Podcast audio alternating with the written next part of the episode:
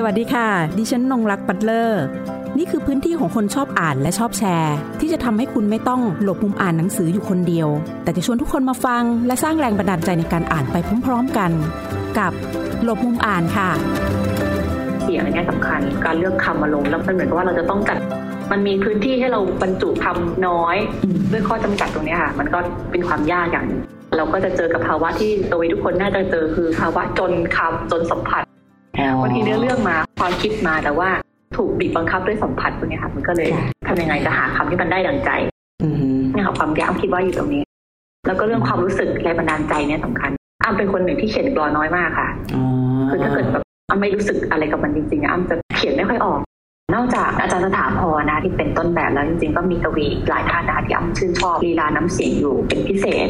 ขออนุญาตยกตัวอย่างเช่นคุณประกายปรัชญากับคุณสิริวรแก้วการนะคะชอบวิธีการเลือกคำการเล่นเสียงของกวีที่เอ่ยมานี้มากๆคือบางทีมันห้วนห้าวแต่มันก็อ่อนโยนด้วยในคราวเดียวกันสองท่านนี้ก็ส่งอิทธิพลต่องานของปริตาไม่น้อยเลยค่ะ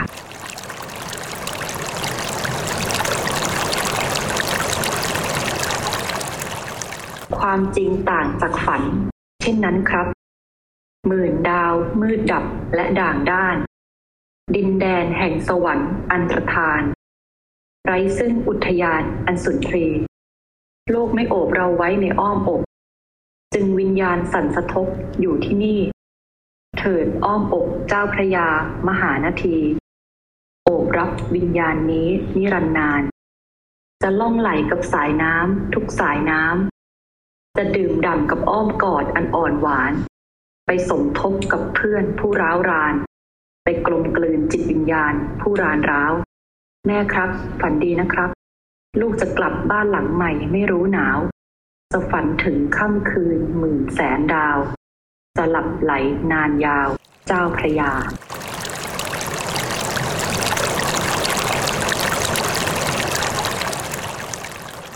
สวัสดีค่ะคุณผู้ฟังรายการหลบมุมอ่านทุกท่านเมื่อสักครู่นะคะเป็นบทกวีที่มีชื่อว่า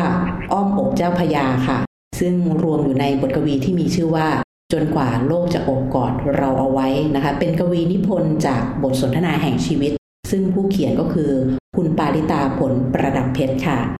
ก็ช่วงนี้นะคะก็จะเข้าสู่ฤดูกาลของหน้าหนาวแล้วนะจริงๆแล้วเนี่ยก็จวนเจียนแล้วแหละปลายฝนต้นหนาวเราก็คิดว่าหยิบหนังสือสักเล่มขึ้นมาอ่านนะคะเพื่อจะได้อบกอดกันเอาไว้นะคะวันนี้ค่ะดิฉันก็จะคุยกับคุณปาริตากันนะคะถึงผลงานเล่มแรกของคุณปาริตาที่มีการจัดพิมพ์ออกมาแล้วก็หลายๆท่านที่ติดตาม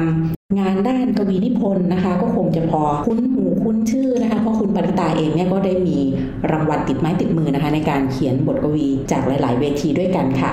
โดยวันนี้นะคะดิฉันอยากจะเริ่มต้นนะคะไปทำความรู้จักกับคุณปาริตาเพราะจริงๆส่วนตัวเนี่ยไม่ได้รู้จักเป็นการส่วนตัวเลยแต่ได้รับคำแนะนำมาจากกวีหญิงนะคะแนะนำถึงหนังสือเล่มนี้มาว่าชวนกันอ่านนะคะดิฉันก็มีบุ๊กคลับส่วนตัวของตัวเองที่มีแบบว่าเพื่อนๆชวนกันอ่านว่าเล่มไหนควรจะนำมาอ่านหรือว่ามาแชร์กันนะคะดิฉันก็เลยนึกขึ้นมาได้ว่ารายการของเราเองเนี่ยอาจจะไม่ค่อยมีเรื่องของทางบทกวีนิพนธ์เนี่ยเข้ามามากมายนักนะคะแล้วก็เป็นกวีหญิงด้วยวันนี้ละค่ะเราจะคุยกับคุณปาริตากันนะคะถึงเส้นทางแล้วก็ความเป็นมาของการเป็นนักเขียนของเธอค่ะสวัสดีค่ะสวัสดีค่ะสวัสดีผู้ดำเนินรายการแล้วก็ผู้ฟังทุกท่านด้วยค่ะค่ะนะคะก่อนอื่นเลยนะคะอยากจะทำความรู้จักค่ะในฐานะเป็นผู้ดำเนินรายการเองก็อยากจะรู้จักค่ะว่าคุณปาริตาเนี่ยมีเส้นทางของตัวเองมาอย่างไรบ้างในการมาเป็นนักเขียนในฐานะของการเป็นกวีค่ะใช่ค่ะถ้านับตั้งแต่ว่าเราเริ่มแย่ขาเข้ามาบนเส้นทางนี้นะคะก็นับได้ตั้งแต่ตอนที่ส่งบทกวีเข้าประกวดพานแว่นฟ้าปี60นะคะคือก่อนหน้านั้นเนี่ยอ้ำก็เขียนอะไรอยู่บ้างเขียนกลอนอยู่บ้างแต่ว่ามันไม่ค่อยเป็นชิ้นเป็นอันเพราะว่าเราจะยุ่งอยู่กับงานวิชาการงานสอนหนังสือมากกว่าแต่พอดีว่าตอนที่สอนอยู่ที่ราชภัฏบุรีรัมย์เนี่ยค่ะมีโอกาสได้รับมอบหมายจากหลักสูตรศิลปศาสตร์บัณฑิตแล้วก็ครุศาสตร์บัณฑิตภาษาไทยนะคะให้สอนรายวิชาที่มันเกี่ยวกับกวีนิพนธ์ชื่อวิชากวีนิพนธ์ไทยเลยค่ะแล้วก็วิชาศิลปะการพันธ์ก็เลยจำเป็นต้องเขี่ยวกรรมตัวเองสักหน่อยเพื่อสร้างความมั่นใจให้ตัวเองว่าเราสอนวิชานี้ได้แล้วก็สร้างความเชื่อมั่นให้ลูกศิษย์ด้วยก็เลยลองส่งประกวดไปเรื่อยๆค่ะส่งประกวดเวทีพานแว่นฟ้าแล้วก็โชคดีได้รางวัลอาจจะเรียกว่าเป็นโชคของมือใหม่ด้วยหลังจากนั้นก็เลยเริ่มส่งมาเรื่อยๆลองส่งหลายเวทีได้บ้างไม่ได้บ้างเนี่ยค่ะถือว่างานการบังคับทางอ้อมนะคะเลยต้องตกบัน นไดพลอยโจร นะคะที่จะต้องมาเป็นกวีนะคะเพื่อสร้างความมั่นใจให้กับผู้เรียนแล้วก็สถาบันการศึกษาที่ตัวเองสอนอยู่ตอนนั้นนะคะแล้วก็ได้รับมอบหมายมานะคะรู้สึกว่าโชคดีไหมคะที่ถูกมอบหมายแบบนี้จริงๆแล้วเราก็เล็งวิชานี้ไว้อยู่เหมือนกันค่ะแต่พอดีว่าวิชานี้เจ้าของวิชาท่านเป็นอาจารย์ผู้ใหญ่ท่านหนึ่งพอดีท่านเกษียณพอดีเราก็เลยพอดีเลยเป็นจังหวะเหมาะได้สอนวิชานี้ปกติแล้วเราสอนแต่วิชาภาษาไทยอะไรเงี้ยค่ะในสอนวิชานี้ก็รู้สึกดีใจค่ะที่ได้สอนแล้วก็มันดีตรงที่ว่าเราได้พัฒนาตัวเองด้วยในขณะที่เราขัดเกลากรอนให้ลูกศิษย์เนี่ยค่ะเราก็ได้ขัดเกลาตัวเราเองด้วยนับเป็นโชคดีมากๆค่ะค่ะเมื่อพูดถึงการขัดเกลากรนะคะบทกวีที่ยกมาอ่านตอนเปิดรายการเมื่อสักครู่นะคะอ้อมอกเจ้าพญาเนี่ยค่ะทำไมถึงเลือกบทนี้มาอ่านคือบทนี้มันเป็นบทที่ตัวผู้เขียนเองรู้สึกสะเทือนใจคือเรื่องนี้ค่ะมันเป็นเรื่องที่ว่าด้วยบัณฑิตตัวละครเนี่ยค่ะตัวละครในเรื่องเนี่ยเป็นบัณฑิตจบใหม่คนหนึ่งส่งข้อความไปหาแม่ในค่ำคืนที่หนาวลึกมากสำหรับเขานะคะเพื่อบอกกับแม่ว่าเขาผิดสัญญานะคืนนี้เขาไม่ได้กลับบ้านในวงเล็บก็หมายถึงในคืนต่อๆไปด้วยเช่นกันคือจริงอยู่ว่าการฆ่าตัวตายการจบชีวิตนะคะมันเป็นสิ่งที่ไม่มีใครอยากให้เกิดขึ้นนะคะแต่ทำไมมนุษย์เราถึงตัดสินใจหยุดลมหายใจไว้ในแม่น้ำบ้างไว้ที่ลานปูนบ้างไว้ที่ขื่อคาของบ้านบ้างคือผู้เขียนเนี่ยติดตามประเด็นฆ่าตัวตายเนี่ยอยู่เรื่อยๆตามข่าวหน้าหนังสือพิมพ์แล้วก็พบว่าผู้ตัดสินใจจะทำอัตตวินิบาตเนี่ยมันอายุน้อยลงทุกทีผู้เขียนมองว่าเรื่องนี้มันไม่ใช่ปัญหาของปัจเจกละมันเป็นเรื่องของส่วนรวมเลยแหละอย่างไรก็ตามบทกวีเนี่ยนะคะไม่ได้จะชักชวนคนมาฆ่าตัวตายแล้วก็ไม่ได้กล่าวหาหรือด่าหน้าคนฆ่าตัวตายนะไม่ได้ตัดสินคุณค่าของการฆ่าตัวตายด้วยเพียงแต่ว่าเราลองไปนั่งอยู่ในมุมของคนที่มีความคิดจะตายอะค่ะลองพยายามไปนั่งในหัวอกของคนที่พยายามจบชีวิตไปอยู่ในมุมมองเดียวกับเขาดูแล้วก็ลองถ่ายทอดมันออกมาส่วนผู้อ่านจะคิดเห็นในประเด็นนี้ยังไงเนี่ยก็ต้องยกให้เป็นภาระของผู้อ่านค่ะส่วนตัวเรารู้สึกว่าเราสะเทือนใจกับประเด็นปัญหานี้ค่ะก็เลยอยากถ่ายทอดมันออกมาขอวกเข้าไปถามในเรื่องของประเด็นเรื่องการฆ่าตัวตายนะคะว่าทำไมถึงสนใจประเด็นนี้เป็นพิเศษคือในเล่มนี้นะคะก็จะมีบรรยากาศของการสูญเสียเกิดขึ้นด้วยค่อนข้างจะบ่อยในบทกวีที่นำเสนอค่ะจริงๆแล้วรอบข้างเนี่ยมันยังไม่เคยมีคนรอบข้างฆ่าตัวตายหรือว่าใกล้ชิดกับคนที่คิดเรื่องนี้นะคะแต่ว่าคือสนใจประเด็นโรคซึมเศร้ามากกว่าแล้วก็คิดว่าเรื่องโรคซึมเศร้าเนี่ยมันเป็นสาเหตุหลัก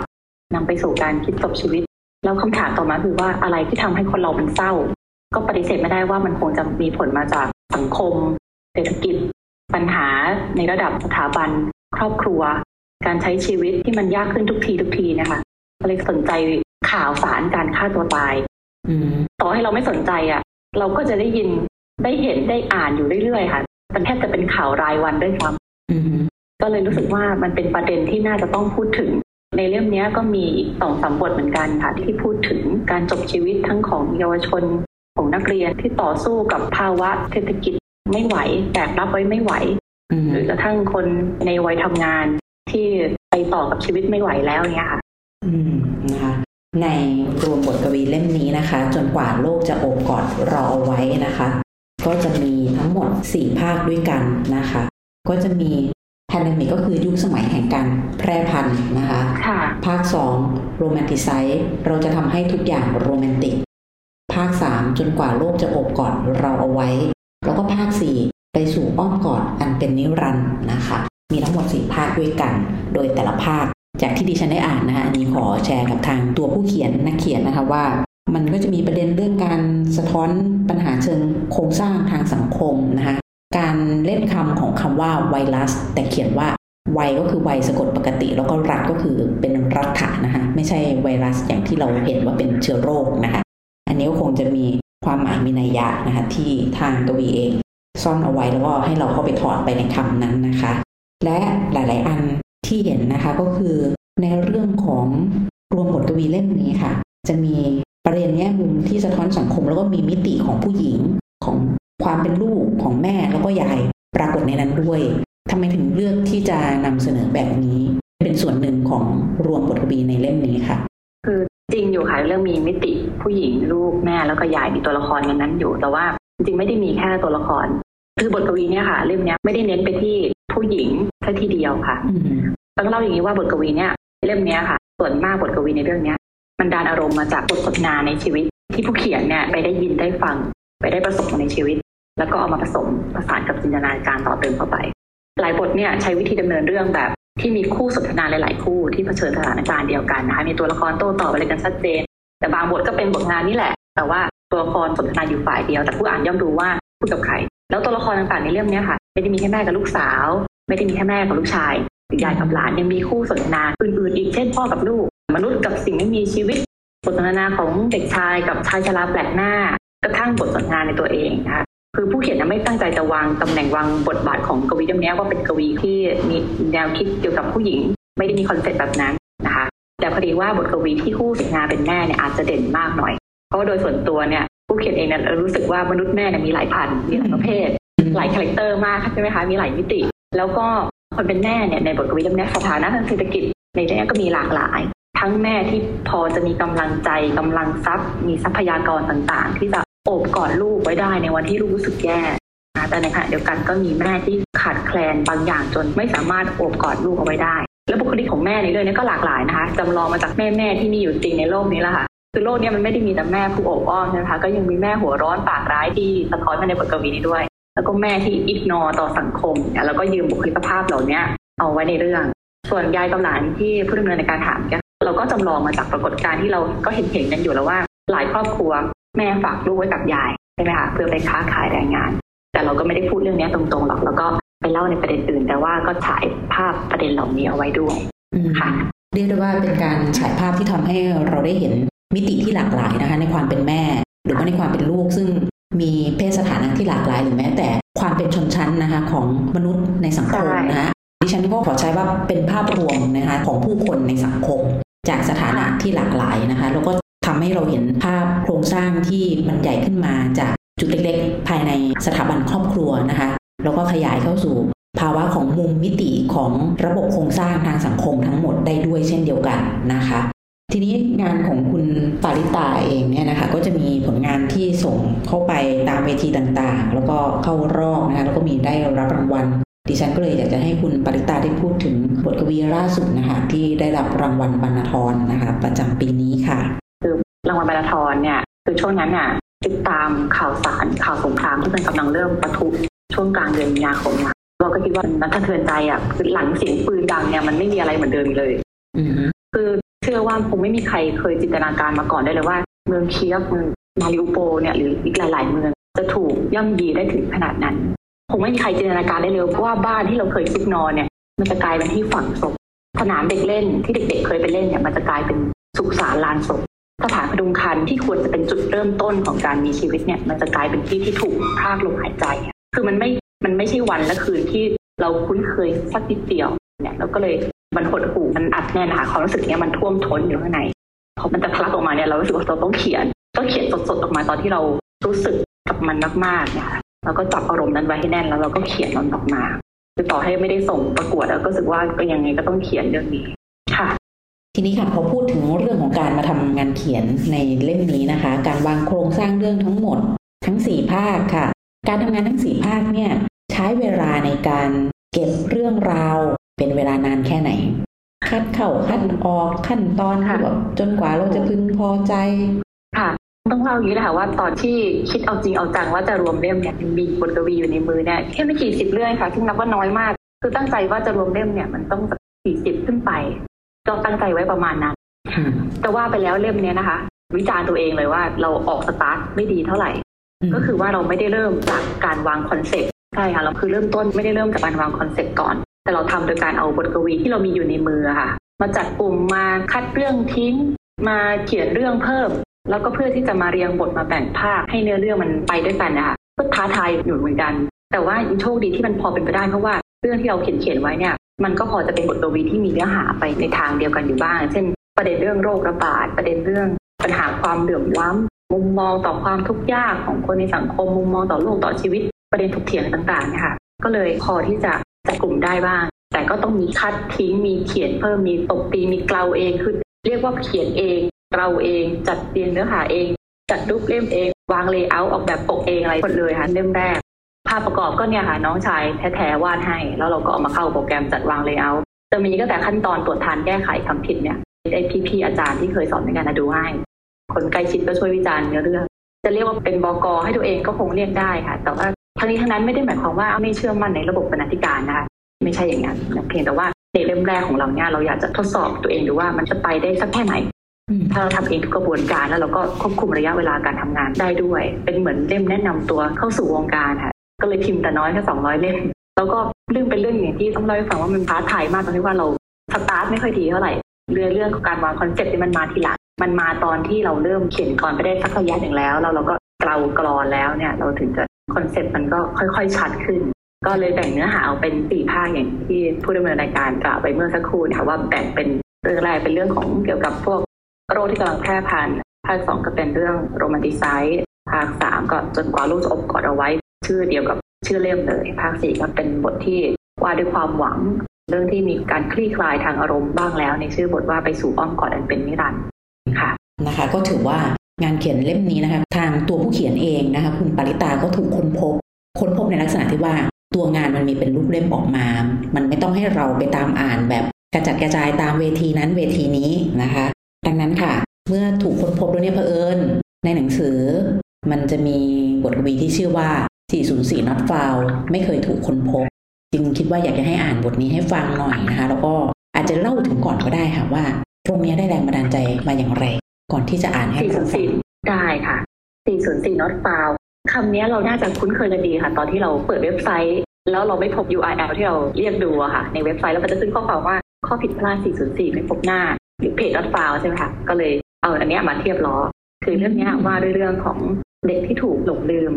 ชื่อของเขาเนี่ยถูกทำให้หายไปจากสิ่งต่างๆหายไปจากเส้นบรรทัดหายไปจากคำอวยพรสุนทรพจน์หายไปจากป้ายเชิดชูเกียรติหน้าโรงเรียนค้นหาอย่างไรก็ไม่เจอไม่อยู่ในสารระบบใดของโรงเรียนก็เหมือนกับที่เราค้นหาเว็บไซต์แล้วเราไม่เจอ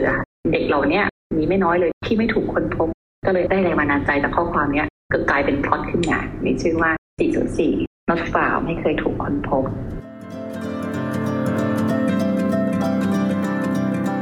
และยังคงความจริงยิ่งกว่านี้ทุกพื้นที่ที่รังวัดเป็นสัดส่วนที่จะต้องแบ่งเท่าเราทั้งมวลแท้สงวนงำไว้ไม่เท่ากันถูกผลักให้หายไปจากห้องที่ควรโอบประคองปกป้องฝันหายไปจากบทสนทนาสารพันดวงตาแห่งปัจจุบันไม่ใยดีถูกบังคับรับเร้นจากเส้นบรรทัดความแออัดของช่องไฟเบียดไล่ที่เบียดขับชื่อใครไม่ปราณีพ้นไปจากประโยคนี้วลีนั้นพ้นจากคำอวยพรสุนทรพจน์ไปปรากฏใต้ครอบงำคำขู่ขวัญรู้คิดจิตอาสามีจรรยาบรรณขณะโลกไม่แบ่งปันรางวัลใดอันนี้เป็นส่วนหนึ่งจากบทกวีนี้นะคะที่มีประมาณ10 กว่าบทตัดตอนมาจาก4 บทค่ะเพราะเกรงว่าจะยาวใช่ไหมใช่ค่ะต้องใจอ่านติดตามกันเอาเอง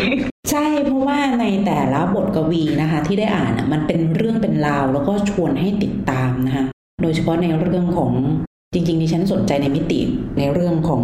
ความเหลื่อมล้ำหรือว่ามุมมองต่อโลกต่อชีวิตเนี่ยค่อนข้างมากแต่ทุกบทนี่ก็คือมีหมดเลยนะไม่ใช่ไม่มีพออ่านไปเราก็จะรู้สึกว่าพอมันถูกเล่าด้วยบทกวีอ่ะมันก็จะเป็นอีกอารมณ์หนึ่งนะที่ทำให้เราได้สัมผัสได้รับรู้ใช่ไหมคะความยากของการเขียนฉันทลักษณ์และไม่ฉันทลักษณ์อะค่ะโดยคุณปริตาเองเนี่ยสนใจไหมแบบไม่มีฉันทลักษณ์เพราะว่าดูแล้วอ่ะจะถนัดแนวฉันทลักษณ์มากกว่าแล้วมันยากตรงไหนในการทำงานฉันทลักษณ์ค่ะคืออ้ำเติบโตมากับฉันทลักษณ์ก็จริงแต่ว่าอ้ำไม่เกี่ยงค่ะอ่านได้ทั้ง2 แบบชอบทั้ง2 แบบคือแม้ว่าจะเป็นคนเขียนกลอนฉันทลักษณ์เนี่ยแต่ว่าก็แอบชอบบทกวีไร้ฉันทลักษณ์อยู่เหมือนกันเพราะบางครั้งเนี่ยเมื่อเราเป็นผู้อ่านเองเนี่ยเป็นบางเวลาที่เราเป็นผู้อ่านบทกวีฉันทลักษณ์เนี่ยเราก็รู้สึกเบื่อเหมือนกันบางครั้งนะคะเพราะว่าข้อบังคับมันเยอะบางทีก็รู้สึกว่าทั้งผู้เขียนแล้วก็ทั้งเราเนี่ยถูกกักขังไว้ด้วยฉันทลักษณ์ไปพร้อมๆกันเลยแต่พอไปอ่านกลอนไร้ฉันทลักษณ์หรือกลอนเปล่าที่มันอิสระกว่าอ่านแล้วมันก็ลื่นไหลรู้สึกไม่อึดอัดเนี่ยผู้เขียนเขาจะสำแดงความเป็นตัวตนสำแดงสำนึกคิดเขาได้อิสระเลยคือกลอนเปล่าเนี่ยถึงแม้มันจะเป็นรูปแบบที่มันปฏิเสธเงื่อนไขบังคับการรับส่งสัมผัสก็จริงนะคะแต่ว่ามันไม่ได้ปฏิเสธจังหวะแล้วก็เสียงซึ่งมันเป็นสิ่งที่สำคัญทั้ง2 แบบไม่ว่าจะฉันทลักษณ์หรือไร้ฉันทลักษณ์คือชอบทั้ง2 แบบค่ะตัดสินคุณค่าไม่ได้เลยว่าอันไหนดีกว่าได้กว่าบทกวีไร้ฉันทลักษณ์ที่ร่วมสมัยที่ชอบมากๆก็มีหลายเรื่องค่ะอย่างเช่นที่ชอบมากๆเลยนะคะที่แบบ หลงรักเรือเรียบนี้ก็คือไกลกว่ารั้วบ้านของเราของคุณโรสนีทั้งเนื้อหาวัวหาเนี่ยพอดีมากก็คืออ่านได้ค่ะชอบทั้งสองแบบแต่ว่าถนัดกรอนฉันทลักษณ์มากกว่าถ้ามีโอกาสก็อาจจะลองฝึกปรือเขียนไร้ฉันทลักษณ์ดูบ้างเหมือนกันค่ะก็อยากจะลองอ่านเหมือนกันนะคะถ้ามีโอกาสก็อยากจะได้อ่านแบบไร้ฉันทลักษณ์เช่นเดียวกันนะคะจากผลงานของคุณปาริตาในอนาคตจริงๆเนื่องจากตอนนี้ก็ไม่ได้ทำงานประจำแล้วถูกไหมคะไม่ได้เป็นอาจารย์สอนแล้วแล้วก็ยังแอบถามว่าเอ๊ะ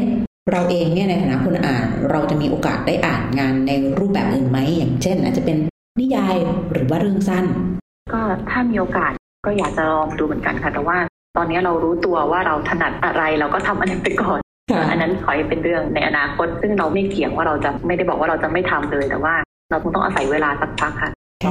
ครูพักรักจำไปก่อนลองอ่านของคนอื่นไปก่อนค่ะพูดถึงครูพักรักจำนะคะเลยวกกลับมาดีกว่าว่ามีใครที่เป็นต้นแบบหรือว่าเป็นแรงดันใจให้เราในการทำงานอย่างเช่นในแวดวงของนักเขียนเรากันเองนะคะหรือว่าคุณปาริตาเองได้รับอิทธิพลอะไรจากนักเขียนหรือกวีท่านใดบ้างไหมคะแล้วทำไมถึงมีความรู้สึกชอบหรือว่าชื่นชมเนี่ยค่ะอิทธิพลเต็มเลยค่ะจากอาจารย์สถาพรศรีสัจจัง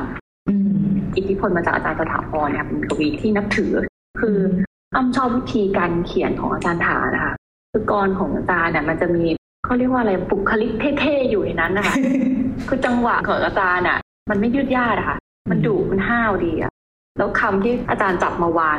มันลงตัวรู้สึกว่ามันถูกที่ถูกทางไปทั้งหมดเลยทั้งเสียงทั้งความหมายคืออาจารย์จะไม่ได้เล่นเสียงสัมผัสภายในวรรคมากไปอ่ะคือไม่ได้พยายามจะเล่นเสียงสัมผัสจนมากไปแต่อาจารย์จะมีเทคนิคการวางคำที่มันให้เสียงที่มันฟังแล้วมันดุดีดังเลยอะไรเงี้ยค่ะแล้วแกก็มีเทคนิคในการละคำเชื่อมละคำส่วนเกินต่างๆด้วยการใช้เครื่องหมายวรรคตอนอันนี้ค่ะเป็นสิ่งที่เรียกว่าครูพักรักจำเลยแหละอ้ำก็เอามาใช้เหมือนกันพวกยติพางค์พวกจุลภาคการเว้นวรรคเนี่ยเป็นปฏิฐกรรมในกรที่อ้ำชอบมากแล้วก็ยืมมาใช้เป็นบทของอาจารย์เนี่ยที่จำได้ขึ้นใจเลยอ่ะม่วงแล้วก็ขีดดอกผักบุ้งทะเลนั้นคลี่กลีบยืนยันรอยแดดย่ำโอ้มันเท่เหลือเกินคืออยากเขียนได้อย่างเงี้ยค่ะก็มีอาจารย์ถาเนี่ยนะคะเป็นต้นแบบในการเขียนกรจนกว่าโลกจะอบกอดเราเอาไว้เนี่ยถือว่าเป็นเล่มที่เปิดตัวนะคะเป็นเล่มแรกของคุณปาริตาแล้วก็เราได้เห็นแล้วแหละว่าตัวโมเดลของงานตัวเนื้อหาของงานเนี่ยกำลังสื่อสารอะไรกับคนอ่านหรือว่า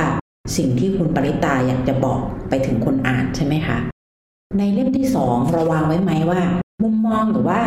สิ่งที่เราอยากจะนำเสนอเนี่ยมันก็อาจจะคล้ายๆกับเล่มแรกไหมเพียงแต่ตัวเนื้อหามันอาจจะเปลี่ยนไปคืออ้ำก็ยังยืนยันว่าคงจะเขียนแนวเกี่ยวกับสังคมเหมือนเดิมแต่ว่าเล่มที่2เนี่ยยังเดินทางไปไม่ถึงไหนเลยค่ะ ยังได้แค่ไม่กี่เรื่องเองแล้วก็คงจะต้องเปลี่ยนวิธีการทำงานใหม่คือคราวนี้เราได้บทเรียนจากเล่มแรกแล้วว่าเราหยิบจับจากบทวิธีมีอยู่ใช่ไหมคะแล้วเราก็มาวางคอนเซ็ปต์หลักแต่เล่ม2เนี่ยซึ่งยังไม่มีวี่แววว่าจะสำเร็จเนี่ยค่ะรู้แล้วว่าจะต้องเริ่มจากการวางคอนเซ็ปต์ก่อนให้ชัดก่อนเลยแล้วก็ค่อยแต่งค่อยจับบทกวีมาวางในคอนเซ็ปต์นั้นให้มันลงตัวแต่ก็คงหนีไม่พ้นวรรณกรรมที่เกี่ยวข้องกับแง่มุมทางสังคมเหมือนเดิมค่ะถามหน่อยค่ะพอบอกว่าต้องวางคอนเซ็ปต์ก่อนใช่ไหมคะดังนั้นเนี่ยมีคอนเซ็ปต์ไว้แล้วการที่จะหาแรงบันดาลใจจากเรื่องอย่างเช่นยกตัวอย่างที่เรื่องของสงครามมันก็ต้องมีเรื่องมากระทบเราใช่ไหมคะใช่ค่ะแรงบันดาลใจอ้ำหาได้จากการอ่านได้มาจากบทสนทนาในชีวิตเนี่ยค่ะที่เป็นผ่านเข้ามาในการรับรู้ของเราคืออะไรที่มันเข้ามากระทบเราอะค่ะถ้าเราหูไวตาไวอารมณ์ไวความรู้สึกไวอะเราก็จะหยิบจับสิ่งนั้นมาเขียนได้ง่ายคือพวกหนังเพลงสารคดีโชว์วาไรตี้ต่างๆที่เคยดูเคยผ่านตามมาเนี่ยหนังสือบทความข้อเขียนใดๆที่เคยอ่านมาในชีวิตเนี่ยค่ะมันล้วนแต่หล่อหลอมความคิดแล้วก็เชฟความคิดมุมมองเราอะค่ะจนแล้วมันก็ปัดถ่ายทอดอยู่ในบทกวีมันถ้าเราอ่านเยอะเนี่ยค่ะมันก็จะช่วยปลดปล่อยเราจากกรอบคิดบางอย่างได้แล้วก็ทำให้เขียนเรื่องได้ประมาณนี้ค่ะ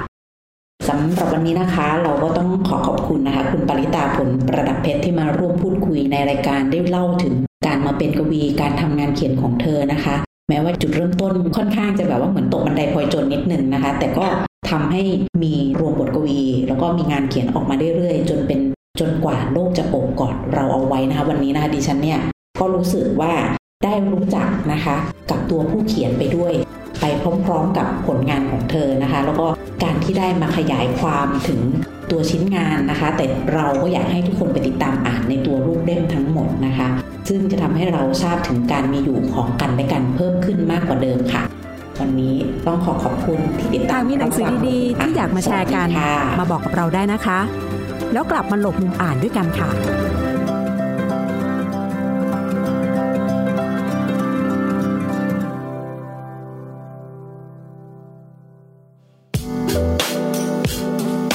ติดตามรายการทางเว็บไซต์และแอปพลิเคชันของไทย PBS Podcast